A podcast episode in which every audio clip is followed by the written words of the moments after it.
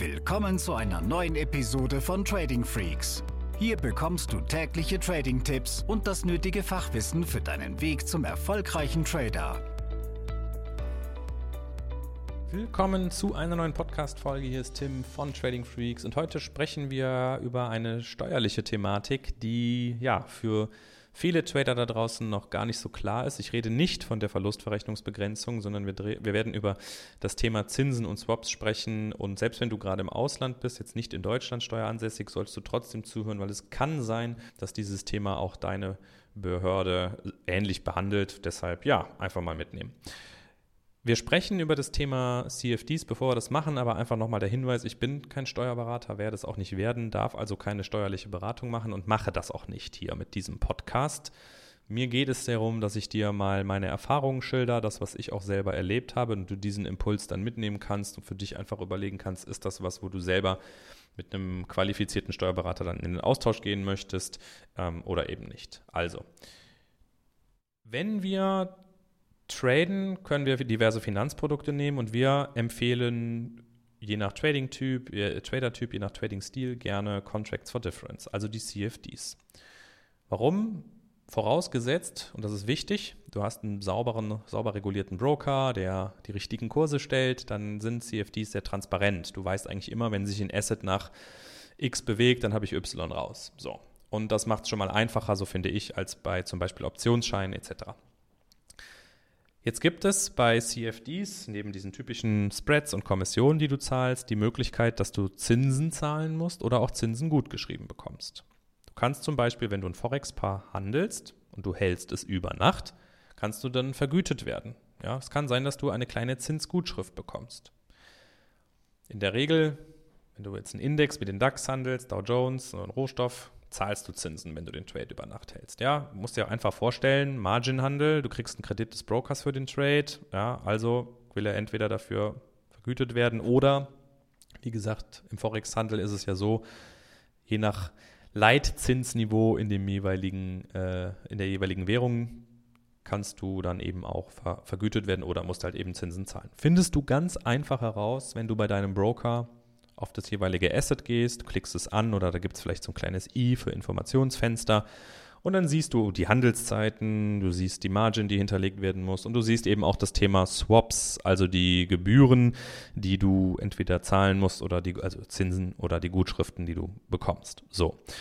Und jetzt ist es eben so, du musst das nur zahlen, wenn du diesen Trade über Nacht hältst. Aber das machen ja einige da draußen. Es gibt ja einige Trader, die entweder einen Daytrade planen, der ist dann noch nicht im Ziel um, weiß ich nicht, 23 Uhr oder 0 Uhr und halten ihn über Nacht. Und dann gibt es einen Zeitpunkt, je nach Broker, wo der sagt, okay, so, wir loggen das jetzt ein und damit ist der Handelstag abgeschlossen und du musst jetzt Zinsen zahlen oder wie gesagt, kriegst es gut geschrieben. Jetzt sprechen wir bleiben mal bei diesem Thema Zinsen zahlen.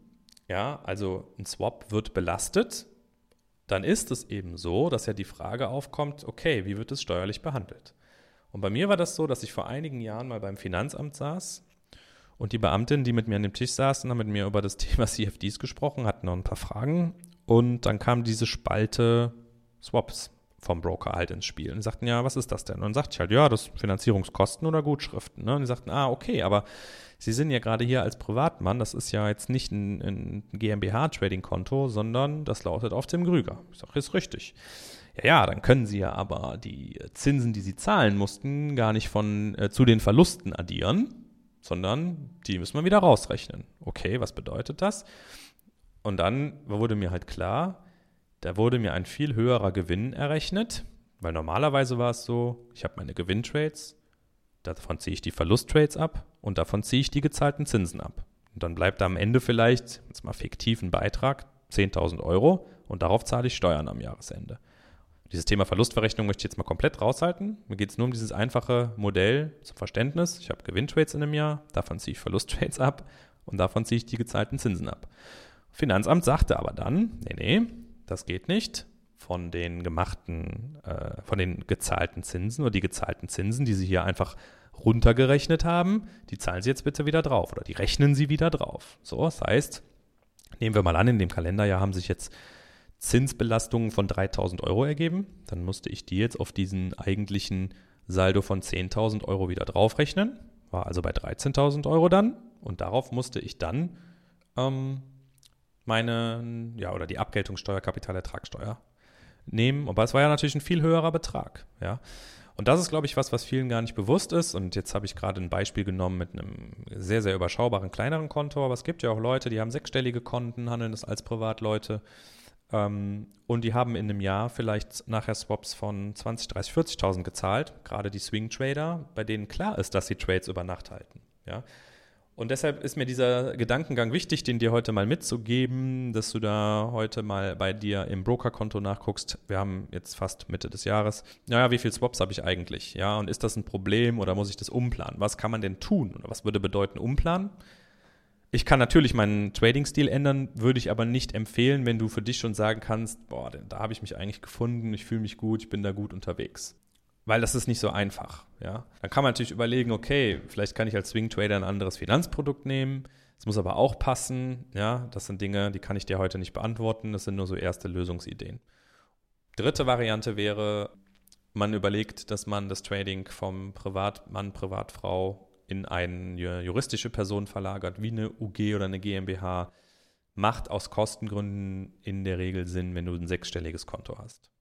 Ja, die nächste Überlegung wäre Prop Trading. Im Prop Trading, je nach Anbieter, bist du in der Regel so eine Art Freelancer. Du bist jetzt nicht mehr die Privatperson, sondern das Konto läuft ja gar nicht auf deinen Namen, sondern läuft auf den Namen dieser Prop Trading Firma. So, auch das kann ein Lösungsansatz sein. Aber nochmal, bin kein Steuerberater, möchte hier nur so ein paar erste Impulse mitgeben, wo du dann nachher gucken kannst, wie du das für dich gestalten kannst. Ich möchte halt nicht, dass einer irgendwann da einen Bescheid vom Finanzamt kriegt und die Welt nicht mehr versteht, warum er da jetzt eine viel höhere Steuer zahlen muss, als eigentlich ausgerechnet. Genau, damit schon genug für heute. Würde mich freuen, wenn du uns da ein Like oder eine Bewertung gibst in der jeweiligen Podcast-App, in der du gerade bist. Und dann hören wir uns beim nächsten Mal. Mach's gut. Diese Episode ist zu Ende. Abonniere diesen Kanal für noch mehr Trading-Tipps und schau vorbei auf tradingfreaks.com.